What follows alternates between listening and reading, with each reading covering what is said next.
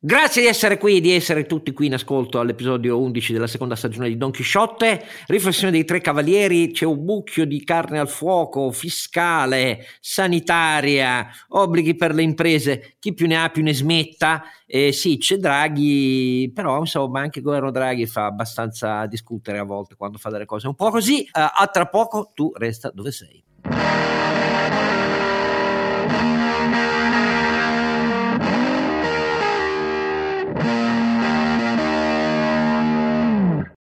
La voce sommessa, sia pure come vedrete un po' arrabbiata, è Don Chisciotte e Oscar Giannino e con lui eh, due, le due luci di intelligenza e misura soprattutto sono più equilibrati. Iniziamo con il nostro Sancio.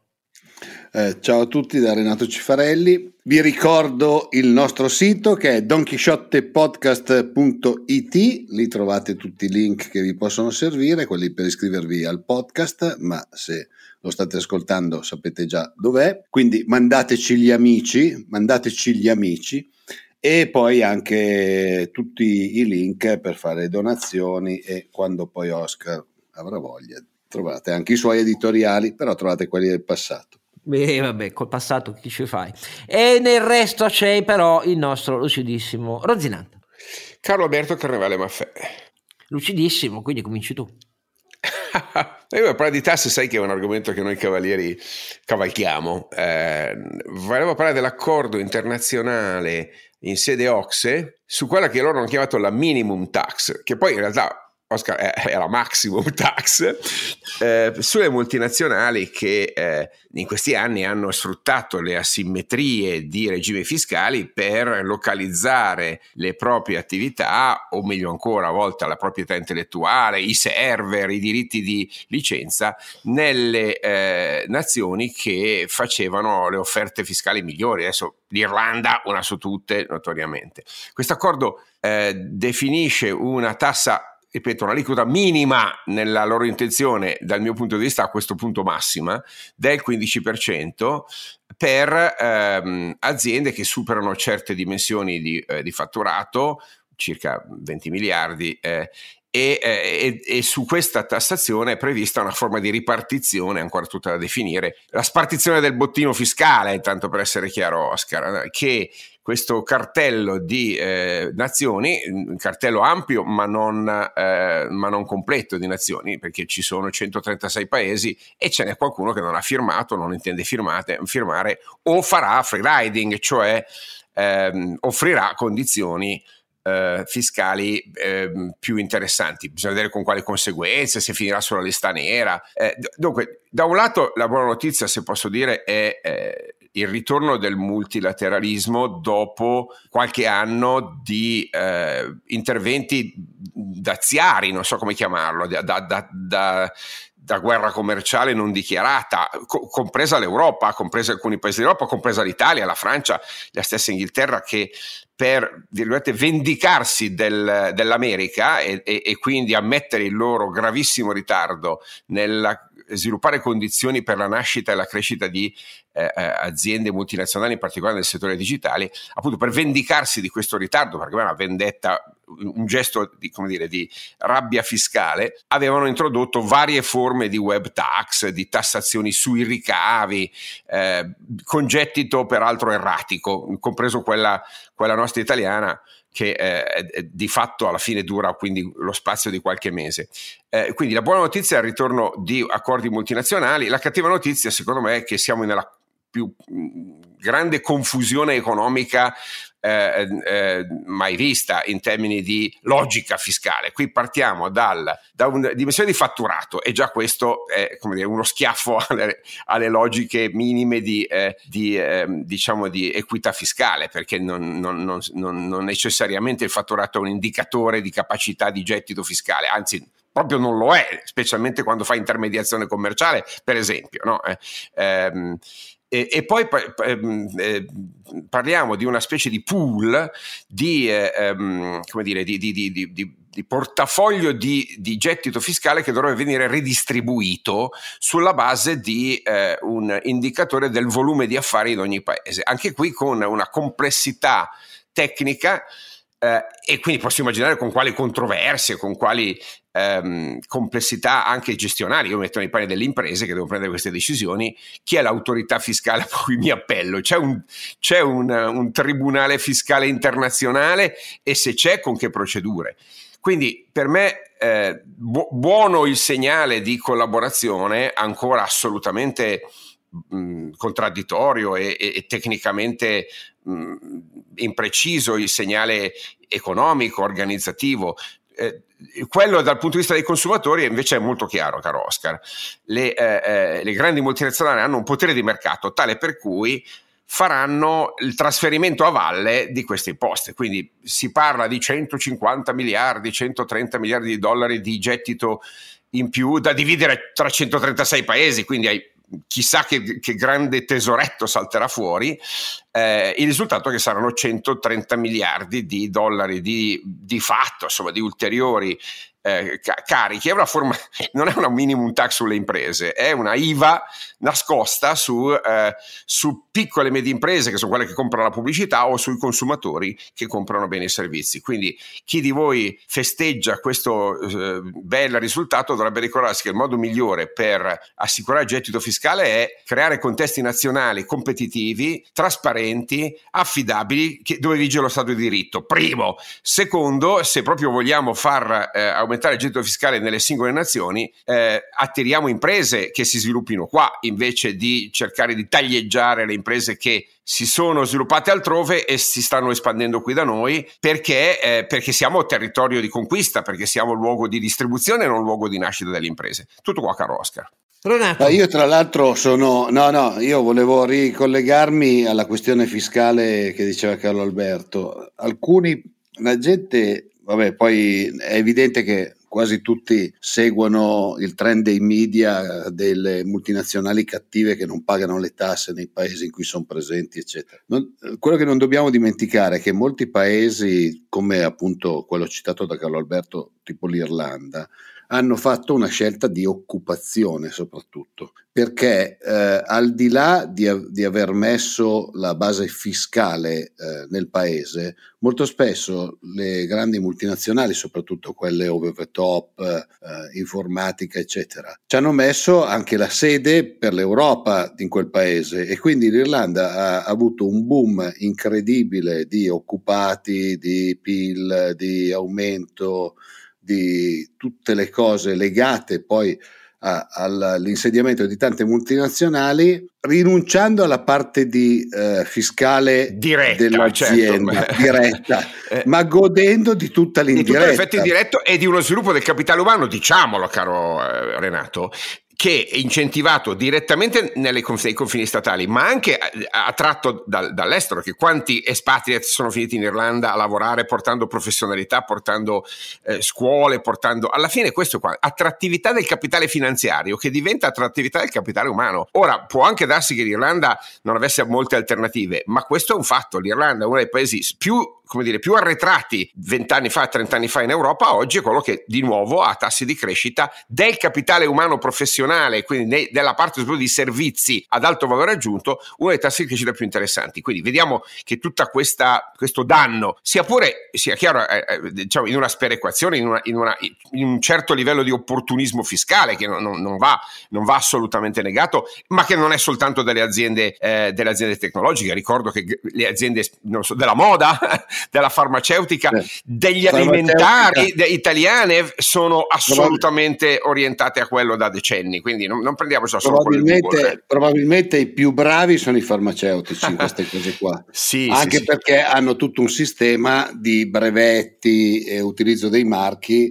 che è ancora più forte di quello che è eh, il sistema delle, delle, multinazionali, delle multinazionali tecnologiche. Perché poi non dimentichiamocelo, io me lo sono sempre chiesto, cioè nel momento in cui io faccio una ricerca su Google, tanto per parlare della, di quella di cui parlano tutti, e mi esce la pubblicità, quella pubblicità su che server è, in che, in che posto è e, e, e dove è stata pagata perché poi eh, questo è il problema grande. E da quel lato avere una specie di accordo internazionale per cui diventa neutrale per queste grandi aziende dove eh, fatturano e dove, dove imputano i costi potrebbe anche essere una buona idea, diciamo in astratto lo svolgimento vedo, lo vedo molto difficile, proprio come dicevi tu, cioè se, se, io poi ho una contestazione fiscale internazionale su quelle che sono le mie quote di fatturato in Europa in Macedonia, eh, con chi vado a prendermela?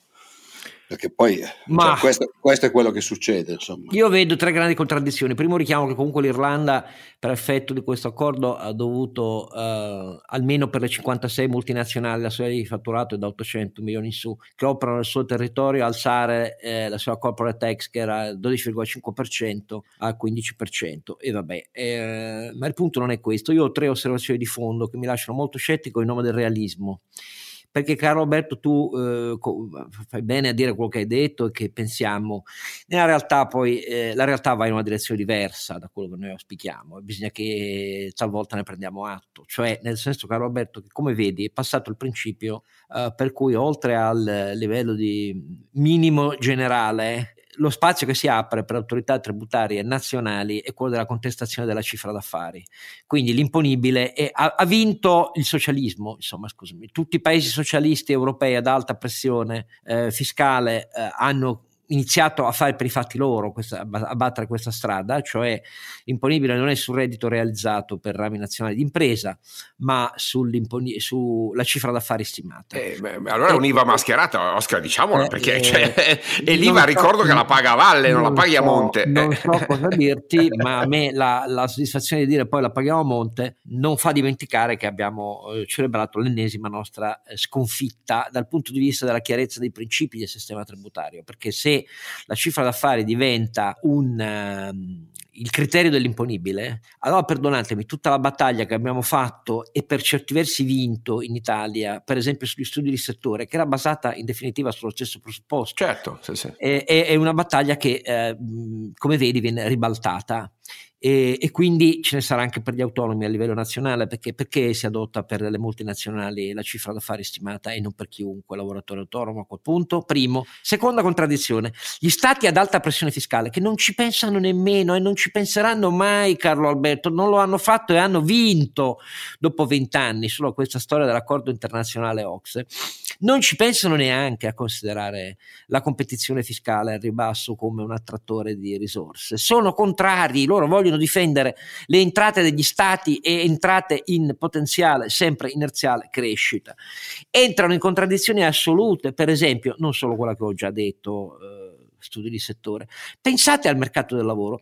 Questi governi difendono il fatto che il lavoro si fa con contratti solo nazionali, non europei e non internazionali e devono essere radicati contratti nazionali a garanzie nazionali. Certo, frammentando il mercato del lavoro così, eh, eh, così esatto. almeno possiamo giocarcela. Eh, guarda che non sono solo in, i socialisti invece, che la pensano così, caro invece, invece, invece, invece, per le sole tasse no, per le sole tasse no, bisogna armonizzare ed avere cose, eh, aliquote uguali e uguali criteri di stima del, della cifra d'affari. Vedete le contraddizioni? Ponetevi il problema voi che siete in ascolto, visto che i giornali sono unilateralmente schierati eh, tutto a favore di questa roba qua, cioè a favore del fatto che lo Stato fa il cazzo che gli pare a seconda di quello che gli conviene. Sui lavoratori li controlla, li controlla nazionalmente e non vuole un mercato unico europeo. Sulle tasse no, invece no, viva gli accordi internazionali che naturalmente consentono a noi di fare eh, gli accertamenti di imponibile e gli innumerevoli contrasti che però significheranno, significheranno che poi alla fine le multinazionali dovranno pagare.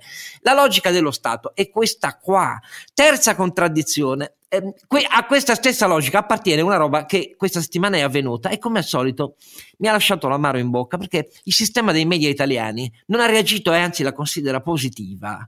Ho visto una, un'intervista alla, al grande sostenitore di questo principio che è passato attraverso un comma del decreto capienze degli esercizi pubblici eh, col Green Pass, però la manina, la famosa manina. No, quindi. il problema è che l'Agenzia delle Entrate che l'ha sempre chiesto, Edoardo Ruffini l'ha chiesto e l'ha ottenuto attraverso questo comma. È un'intervista Ruffini che dice, e il giornalista che gli chiede, finalmente lo Stato le ha dato ragione nel decreto legge capienze con un comma si abroga la privacy di tutti i cittadini se è la pubblica amministrazione a trattare i loro dati, si abroga, oh, senza fattispecie precise, senza dire in quale finalità, in quale circostanza, sempre a tutte le migliaia di soggetti che ricadono nel perimetro delle amministrazioni pubbliche, qualunque comune, regione, associazione di comuni, associazione montana, eh, lo Stato, tutte le agenzie dello Stato e le società a controllo pubblico, l'ENE, l'ENI, la Ferrovia dello Stato, le poste, sono iscritte a Confindustria, ma per loro la privacy dei cittadini non esisterà più, perché l'addizione è così generale nel perseguimento dei propri obiettivi, per loro non esisterà, non esisterà per i dati sanitari e su questo potrei anche capire, anzi, però non esiste a fini fiscali, non esiste, non esiste nessun tipo di, eh, di, di privacy più per lo Stato, con un comma nel decreto capienze e nessuno ha battuto ciglio quando da un anno ci hanno tutti sciacquato e triturato le scatole perché le imprese non devono sapere neanche nel covid chi è vaccinato e chi no e devono sbattersi la testa, ne parleremo eh, tra poco, eh, di qui a pochi giorni per i controlli sa- di, eh, tra, su tutti, per il Green Pass, ma loro non devono sapere niente i privati. Lo Stato lo abroga perché per ragioni fiscali e a questo punto nessuno ha battuto ciglio. Il paese che eh, non fa altro che elevare conflitti di interesse sulla tutela dei dati su qualunque tipo di operatore privato eh, provinciale, comunale, regionale, nazionale, internazionale, americano, cinese, eccetera, eccetera, se lo Stato italiano non batte ciglio sul fatto che chiunque potrà fare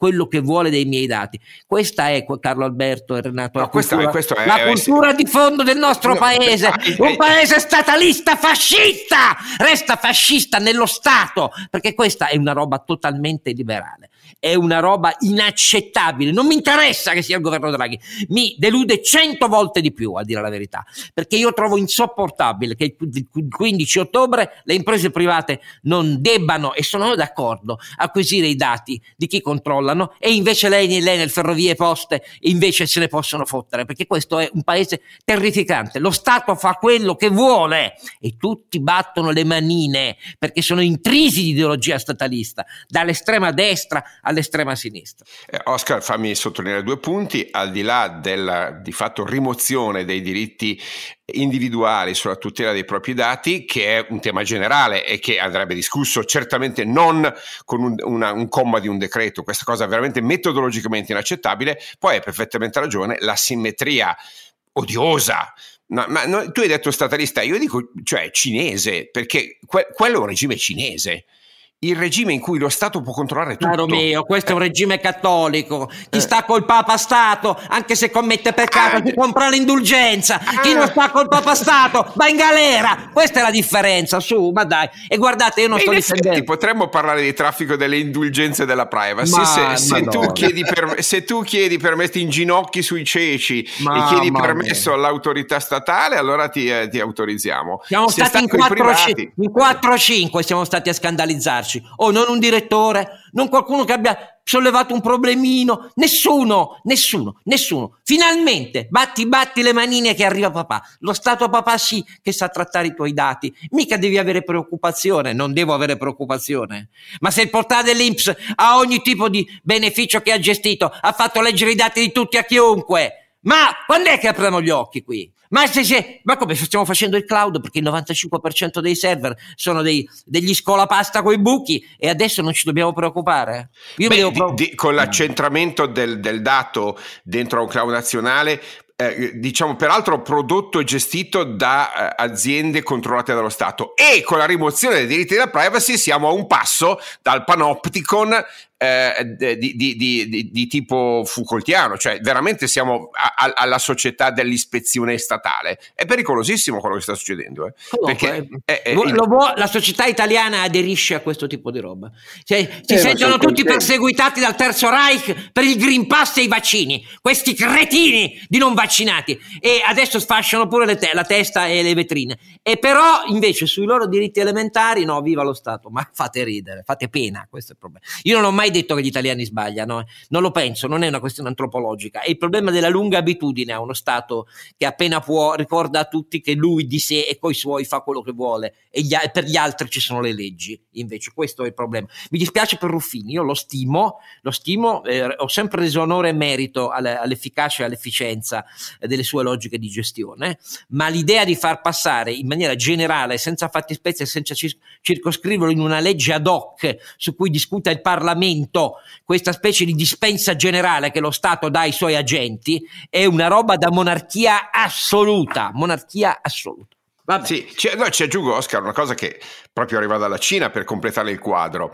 Una volta che rimuovi tutti i diritti eh, di protezione dei dati individuali, ma solo per lo Stato, e ribadisco perché lo sta facendo la Cina, e emetti una moneta digitale completamente controllata dallo Stato, tu non hai soltanto accesso passivo ai diritti, cioè puoi leggere, ma puoi addirittura scrivere certo. eh, qualsiasi cosa, per cui ogni euro che ti do, nel loro caso ogni yuan, yuan di, diventa programmato dalla banca centrale controllata dal partito. Quindi a quel punto il, il ciclo è conchiuso, capisci?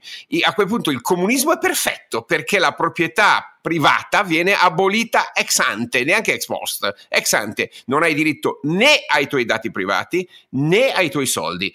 Eh, questo è quello che sta succedendo nella Cina di Xi.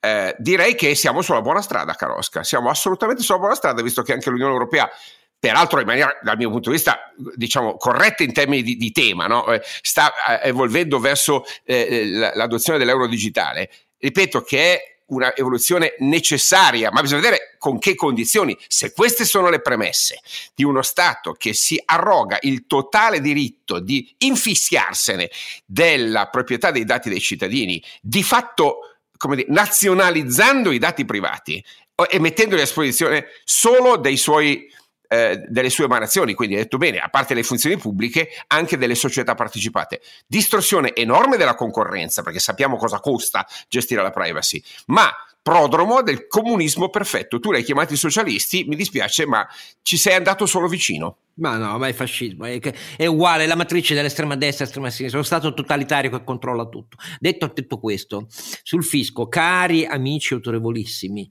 eh, non falliti come me del giornalismo, state attenti perché inizio a leggere sulla delega fiscale, che è una delega in bianco, degli esercizi che ancora una volta danno l'idea del rumore di fondo del nostro paese, che è sempre favorevole al fatto che facciamo la riforma per aumentare il gettito. Per esempio, l'ottimo, ottimo, e lo dico perché rilancio spessissimo i suoi articoli, Ferruccio De Bortoli, uno dei pochi a mantenere un'anima liberale in definitiva, Uh, che dedica uh, nel uh, suo articolo che ogni settimana apre il settimanale lunedì annesso al Corriere della Sera dedicato all'economia, eh, leggo per esempio, mh, visto che la delega è in bianco, eh, esaltato uno studio fiscale eh, del gruppo coordinato da Fabrizio Pagani, altra persona competentissima, che dice: Ah, approfittiamo di questa abrogazione dell'IRAP. L'abrogazione dell'IRAP non esiste, io voglio informarvi perché è l'abrogazione di un nome e degli imponibili dell'IRAP per recuperare totalmente il gettito. E Ferruccio dice: Per esempio, c'è l'ottima proposta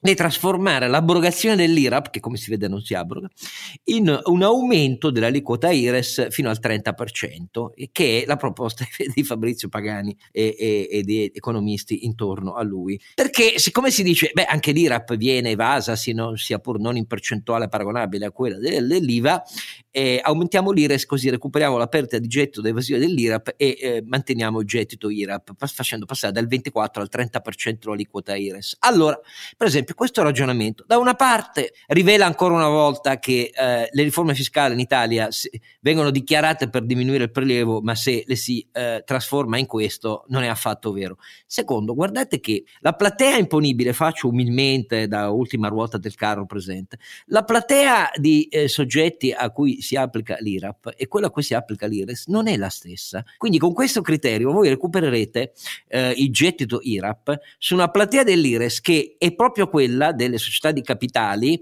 e delle società più strutturate, che sono quelle a cui dovreste alleviare il prelievo, perché sono quelle che investono in maniera decisiva nel nostro paese, mentre leverete eh, l'IRAP sulle micro società, società di persone, eccetera, eccetera, che sono quelle che hanno il minor potenziale di apporto al PIL potenziale. Allora, tutto questo per rivelare sempre che dietro quello che si dice in Italia in materia tributaria c'è sempre il contrario di quello che si dice e a volte questo rischio è anche in persone incomparabilmente più autorevoli e migliori di me. Attenzione, attenzione, però io non mi stupisco mai più di niente, perché tanto la macchina del debito illimitato, dopo che finirà il debito illimitato, ha una sola prospettiva di continuare ad alimentarsi, cioè l'aumento delle entrate. Punto. Questo è, è, inevitabile. Allora, caro ascoltatore, tu resta dove sei. Perché, perché eh, caro, ci sei sempre Ronzinante, ci sei, sì. Ci sono, stavo, stavo citando l'estrema tassa che, che, non dichiarata però sta funzionando alla grande, si chiama inflazione, caro Oscar, perché ce lo dimentico. Ah, ma quella non esiste! Eh, no, sì, è temporanea, tassa temporanea. No, eh, no ragazzi, ma, cioè, forse non è, è chiaro. Con, è una fiammata, è una fiammata. Sì, è, una fiammatina, non ti preoccupare. No, non se io non ho niente contro l'inflazione, se però mi fanno tassi, eh, diciamo, diciamo, sì, ce l'ho contro l'inflazione ovviamente, ma se mi fanno una, una, una politica monetaria coerente. Io ricordo bene, l'ultima volta che c'erano, c'erano tassi di inflazione di questo genere qua, sarà stato 30 anni fa in Europa, eh, diciamo tassi intorno al 3-3,5, i eh, tassi di inflazione, i tassi di interesse della Bundesbank erano il 6%, oggi siamo al 3-3,5 di inflazione uh, uh, dichiarata, eh? ok, poi secondo me di più, eh, e, e, siamo a tassi di, della, della, Banca Centrale dello 0,5 negativi. Certo. Quindi non so come dire, fate voi, ecco, rispetto Scusa, a, al, al gap di politica monetaria che c'è. Insomma. Vorrei, vorrei farti presente che siamo in un paese comunista dove sono vent'anni che chiedono la patrimoniale. E questa è una patrimoniale non dichiarata. Ce l'abbiamo, esatto. ce l'abbiamo. Ce l'abbiamo. Patrimoniale su, tra l'altro la più odiosa perché ovviamente le persone a più basso reddito sono quelle che hanno una propensione al consumo più elevata, lo sappiamo da sempre, e quindi si beccano l'inflazione lato consumi, e sono quelle che hanno la propensione al risparmio in liquidità fatto 100 il loro patrimonio più elevata perché la, la colpa perché... è delle imprese le imprese, devono, le imprese devono limitare il, la loro avidità caro Renato lo sai benissimo qual è la via la via è quella certo. indicata dall'autorevole e lucente governo socialista spagnolo se c'è l'aumento dei prezzi energetici bisogna tagliare alle imprese il loro utile eh, lei ne ha fatto un miliardo e mezzo di utile in più grazie ai prezzi. Bisogna tagliarglielo, confiscarglielo. Oh, basta, oh imprenditori. Così si risolve il problema dell'inflazione in un paese civile deve essere il bastone duro della comunità e della collettività.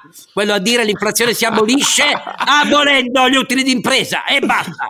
Scusa, a questo punto nazionalizziamo e fine, no? Beh, Tanto, a te, in, in Italia, in Italia vede che ti accontenti. Eh, chiamiamo Invitalia e te la mandiamo. Guarda, Invitalia non credo che abbia bisogno di essere stimolata, ma se vuoi te, te la mandiamo senza nessun problema con l'efficienza di Arcuri ti risolve ogni problema e abolisce l'inflazione con Di Donna, no, con l'amico Di Donna. Arriva, arriva, e mi fa mettere i banchetti, quelli lì con Se, le Sentite, andiamo a un'altra questione. Azienda. Andiamo a un'altra questione perché eh già, il, perché venerdì 15 venerdì di ottobre, 15 di ottobre eh, c'è l'obbligo razione, razione, irrazionalitatem direi.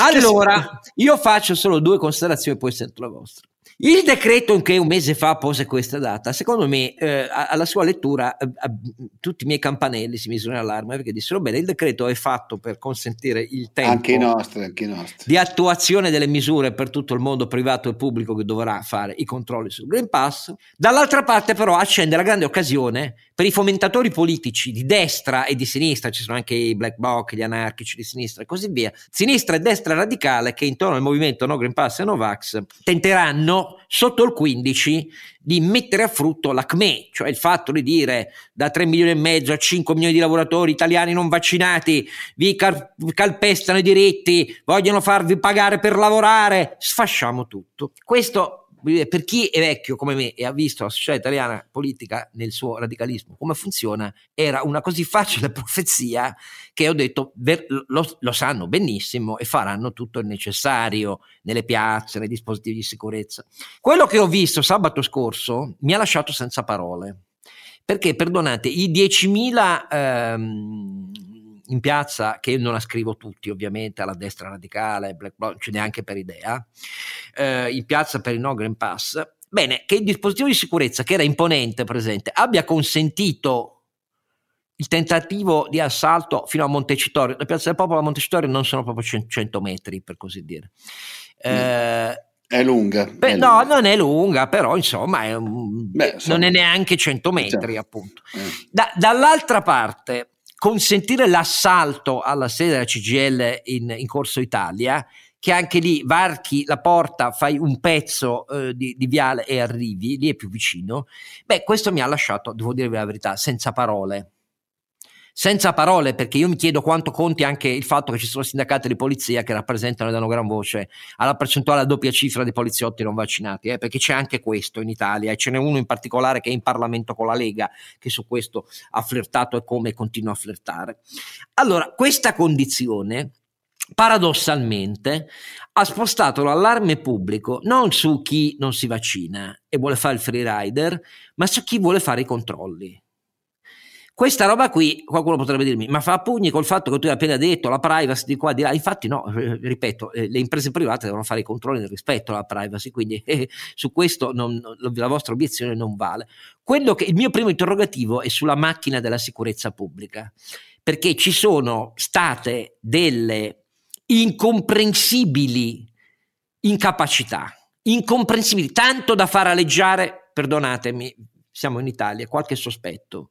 E io questo sospetto ce l'ho, perché ha fatto mutare il segno di questa questione, che invece, seconda osservazione, è fatta di una durissima pressione sindacale sulle imprese, perché o si paghi il tampone ai lavoratori, cioè il diritto di chi non si vaccina deve trasferirsi in un pagamento monetario delle imprese per fargli fare i tamponi e vasti pezzi dell'impresa, confondendo questa richiesta con responsabilità sociale, hanno subito aderito subito aderito in Emilia, in Veneto, eccetera, eccetera. Oppure strizzare l'occhio ai piccoli imprenditori e a dire vabbè dai su, tanto i controlli basta che non li facciate e, e- e mica vorrete davvero privarvi di un numero così elevato di lavoratori per le vostre produzioni, andate nei guai, andate nei guai. E quindi i talk televisivi sono già pronti a fare girare le squadre nelle piccole imprese facendo vedere che i controlli sono all'acqua Non di rose. Ecco, Confindustria ha voluto il Green Pass, tutti furbi, tutti italiani. I furbi diventerebbero gli imprenditori. Allora, questo paese è seriamente malato se ragiona così. E ragiona così. Il governo da una parte, non lo so, voglio sentire le vostre opinioni, arriva a questo 15 promettendo ancora linee guida, linee guida quando? Nelle 48 ore precedenti le linee guida? Ma su, per favore. L'applica- l'applicazione della SOGEI promessa per rilevare i dati nella tutela della privacy non c'è ancora, tanto per cambiare e ci dicono che lo Stato però, lo Stato è innovatore, come dice la Mazzuccato, eh, siccome si vede. Allora, questi miei due interrogativi mi hanno fatto imbufalire fino al punto tale che ho discusso quasi sul treno, eh, quasi facendomi mettere le mani addosso perché eh, c'era un tipo che protestava contro la mascherina su una freccia perché dice qui siamo nel terzo Reich. Gli ho detto ma tu veramente pensi di poterti paragonare agli ebrei sotto il terzo Reich? E lui mi ha detto sì, coglione. Ecco, allora io in un paese così stento a ritrovarmici, stento davvero. L'eroina è diventata la CGL che ha flirtato fino a oggi con i No Green Pass e Novax. E la CGL, ovviamente, se gli fanno l'assalto a tutti i titoli e fa benissimo, io solidarizzo col fatto che sembra che sia il cuore e la centrale eh, della tutela del diritto dei lavoratori. Peccato che però la CGL, in nome del fatto che dice sempre voglio il vaccino, voglio il vaccino, però il Green Pass non lo vuole. Questo è il punto. Allora, qui tutto diventa il suo contrario. I fascisti fanno quello che vogliono.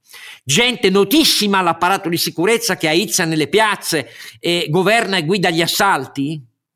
Ma questo vale anche per eh, i black bloc e gli anarchici anarco-insurrezionalisti. eh. Allora, io sono senza parole, doveva essere scontato che lo Stato questo. Non sto parlando dello Stato che interviene con i blindati, calpestando i corpi di chi protesta. Sto dicendo semplicemente evitare cose di questo genere qua. E invece ci risiamo e credo che questo avvelenerà, caro Carlo Alberto Renato, ulteriormente la questione del progresso nella sicurezza vaccinale perché ha consentito a chi confonde le carte, a chi cavalca politicamente in maniera responsabile queste cose e addirittura a chi è no Green Pass come la CGL in vaste frange, tanto che pezzi interni della sua organizzazione non si sono riconosciuti pubblicamente nella linea di Landini, di passare dalla linea del torto a quella della ragione. Bel capolavoro, bel capolavoro, però magari mi sbaglio io. Carlo Alberto Renato dite voi. Lascio a Renato che, che venerdì deve cominciare a controllare i suoi, eh, se non ha cominciato a farlo già. Prego Renato. Eh, ma eh, allora, noi ci stiamo come sapete, io sono un maniaco ossessivo compulsivo dell'utilizzo dei computer, eccetera. La prima, la prima idea che c'era venuta era eh, quella di dire facciamo un sistema che va a rilevare, legge il Green Pass, critta tutto e lo mette in un sistema crittato, lo accoppia al badge che è comunque un numero che noi possiamo collegare al dipendente, ma uno deve avere accesso poi alla, alla cosa dei dipendenti, che come immaginate quello è uno dei, dei, diciamo dei database in azienda più, più delicati, eh, più delicati e, e, più protetti, no? E quindi diciamo, cioè, poi tutto si può fare in informatica, ma ci vuole molto impegno. Mettiamo, visto che comunque la lettura del QR code, per chi non lo sapesse, prevede tutti i dati, cioè c'è eh, da, da, da, cosa deriva, da tutta una serie di dati, compresa la scadenza, mettiamo le scadenze e le accoppiamo al badge e fine della storia. Non si può fare. Non si può fare perché non si può, cioè fa- va fatto tutti i giorni. Cioè ora io posso capire eh, il, la privacy, tutto quello che volete, ma mi dite in un'azienda che ha 4-5 mila dipendenti, cioè le, le, grandi aziende, quelle ce ne sono ancora, non ce ne sono magari tantissime, ma ci sono ancora delle aziende che hanno magari in uno singolo sito 4-5 mila dipendenti. Secondo voi in un'azienda con 5 mila dipendenti io posso mettere lì la gente con un telefonino az- rigorosamente aziendale, naturalmente perché deve essere aziendale perché deve essere di proprietà dell'azienda, a scansionare il QR code di tutti quelli che entrano? Cioè quanta gente ho bisogno? O, o, o li metto in coda dalle sei e mezza di mattina a... Cioè io non lo so, cioè, queste cose qua come mille altre cose che abbiamo visto, sono tutte cose fatte da chi in azienda non c'è mai stato. Cioè, un'azienda come funziona non ha la minima idea, ma proprio neanche lontanamente. Hanno visto le aziende perché sono andate a visitarle durante la campagna elettorale, a stringere le mani, entrando con, eh, con la macchina dentro fino alle linee produttive. Eh, con tutto pulito, naturalmente perché arriva il tizio che deve fare il comizio, cose di questo genere, oppure deve fare la visita aziendale, ma come funziona un'azienda? Sta gente qua non l'ha mai vista. Voi ditemi come cavolo si fa a controllare tutto con l'app del, del ministero, lì, insomma, la C19, con un telefonino dell'azienda, ok?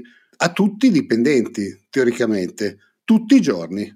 Cioè, eh, ok, probabilmente lo fanno per l'occupazione, vogliono che assumo 5 o 6 persone per fare alla mattina eh, il controllo del Green Pass alle persone, perché non vedo altro motivo. Cioè, io posso capire tutte le cose della privacy, però una volta che uno dice i dati devono essere trattati secondo il GDPR, quindi crittati, come abbiamo milioni di dati che devono essere protetti in modo normale, cioè una volta che almeno la scadenza fateci mettere, no? Cioè almeno fateci rilevare la scadenza, perché sennò è veramente una cosa da, da neurodeliri. Tutti i giorni tutti? Quindi, certo. quindi Renato, no, ribadiamo. Tutti, tutti, i giorni tutti e aggiungo, eh, nelle grandi sì. che fanno produzione in continuità, a ogni turno, ogni giorno. no, esatto, cioè perché poi ci si dimentica che ci sono aziende che fanno 24 per 7. Eh, beh, beh, voi, voi dite ogni... così, adesso però io in università ho per dire, tre sedi per fare, per fare, docenza e se faccio tre volte il passaggio da via Sarfatti a via Bocconi a via Röntgen, io devo entrare tre volte nella stessa università con tre ingressi diversi e tre volte far vedere il Green Pass. Voi dite i turni, a volte i turni io li faccio 3-4 volte al giorno, che sono tre lezioni al giorno, e io e tutti i miei studenti abbiamo il controllo tre volte, 3-4 volte al giorno e siamo migliaia, eh, non siamo pochi. Quindi questo per farvi capire cosa è già successo nell'università cioè, in questi giorni. Eh. Non c'è, non, e, non, e, non, c'è la possibilità ad oggi, perlomeno, poi vedremo le linee guida che stiamo aspettando, quelle di cui parlava Oscar, di mettere dei sistemi automatizzati, perché il decreto deve, dice deve essere controllato con l'applicazione C19 su un telefono aziendale, aziendale cioè non, ogni, non ad ogni neanche... ingresso, non ad ogni, ad ogni ingresso, insisto su questo punto, è importante che se vai, per esempio, chi, chi, è,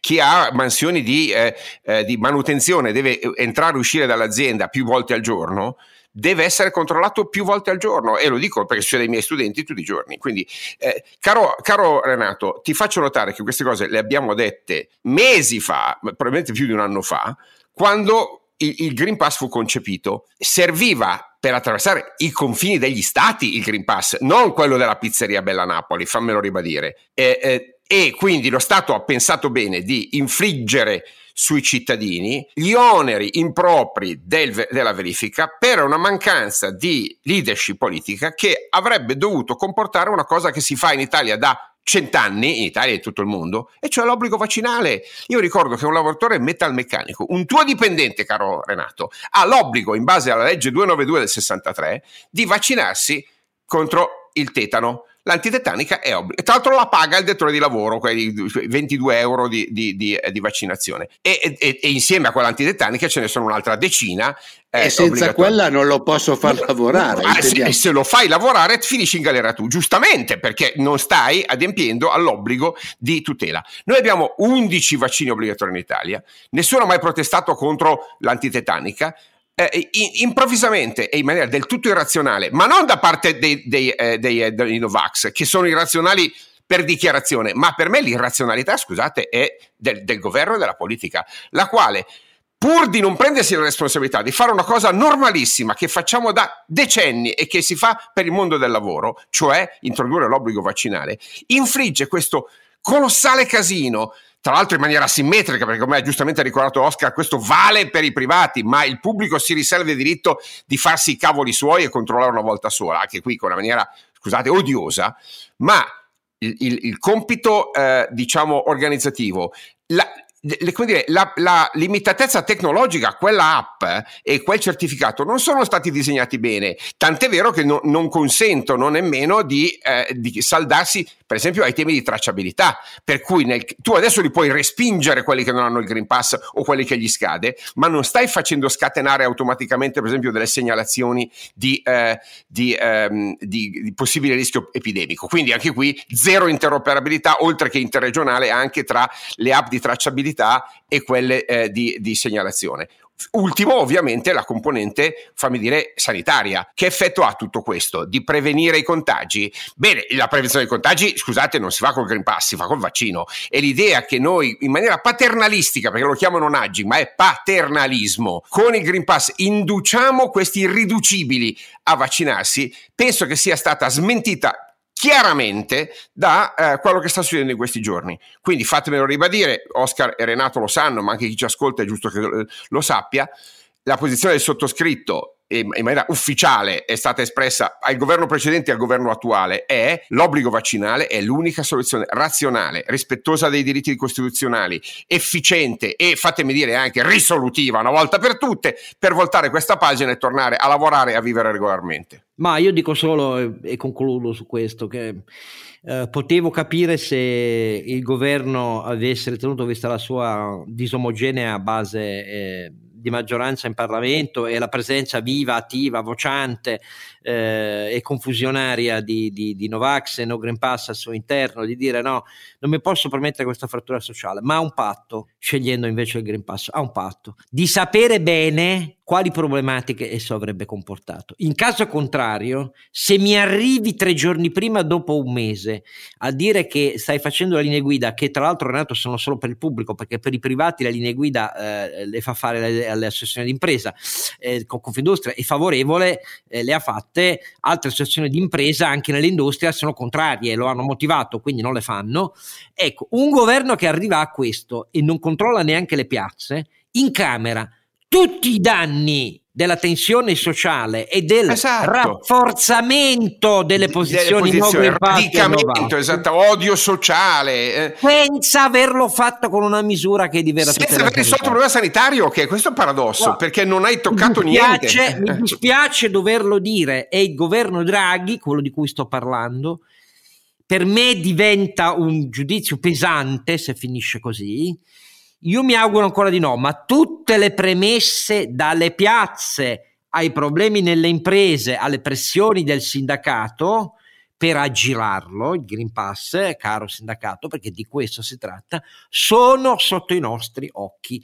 Il governo ha poche ore per capire la portata di un errore che potrebbe diventare molto pesante nel bilancio complessivo del suo operato fino a questo momento. Questa è la mia opinione e a questo punto, e a questo punto magari Renato non è d'accordo, Alberto non è d'accordo, io do un No, no, ma io, guarda, io ti dico, eh, quello che mi dispiace eh, da un certo punto di vista è che ci, trovo poi moltissimi colleghi che sono assolutamente contrari a tutte queste cose cioè al Green Pass, al controllo delle persone, eccetera, eccetera, per un semplice motivo, perché dicono, ah, ma io ho eh, A, B, C, che sono eh, persone chiave per quanto riguarda la mia azienda, che non posso lavorare senza, che non sono vaccinate, quindi io non li voglio fare stare fuori.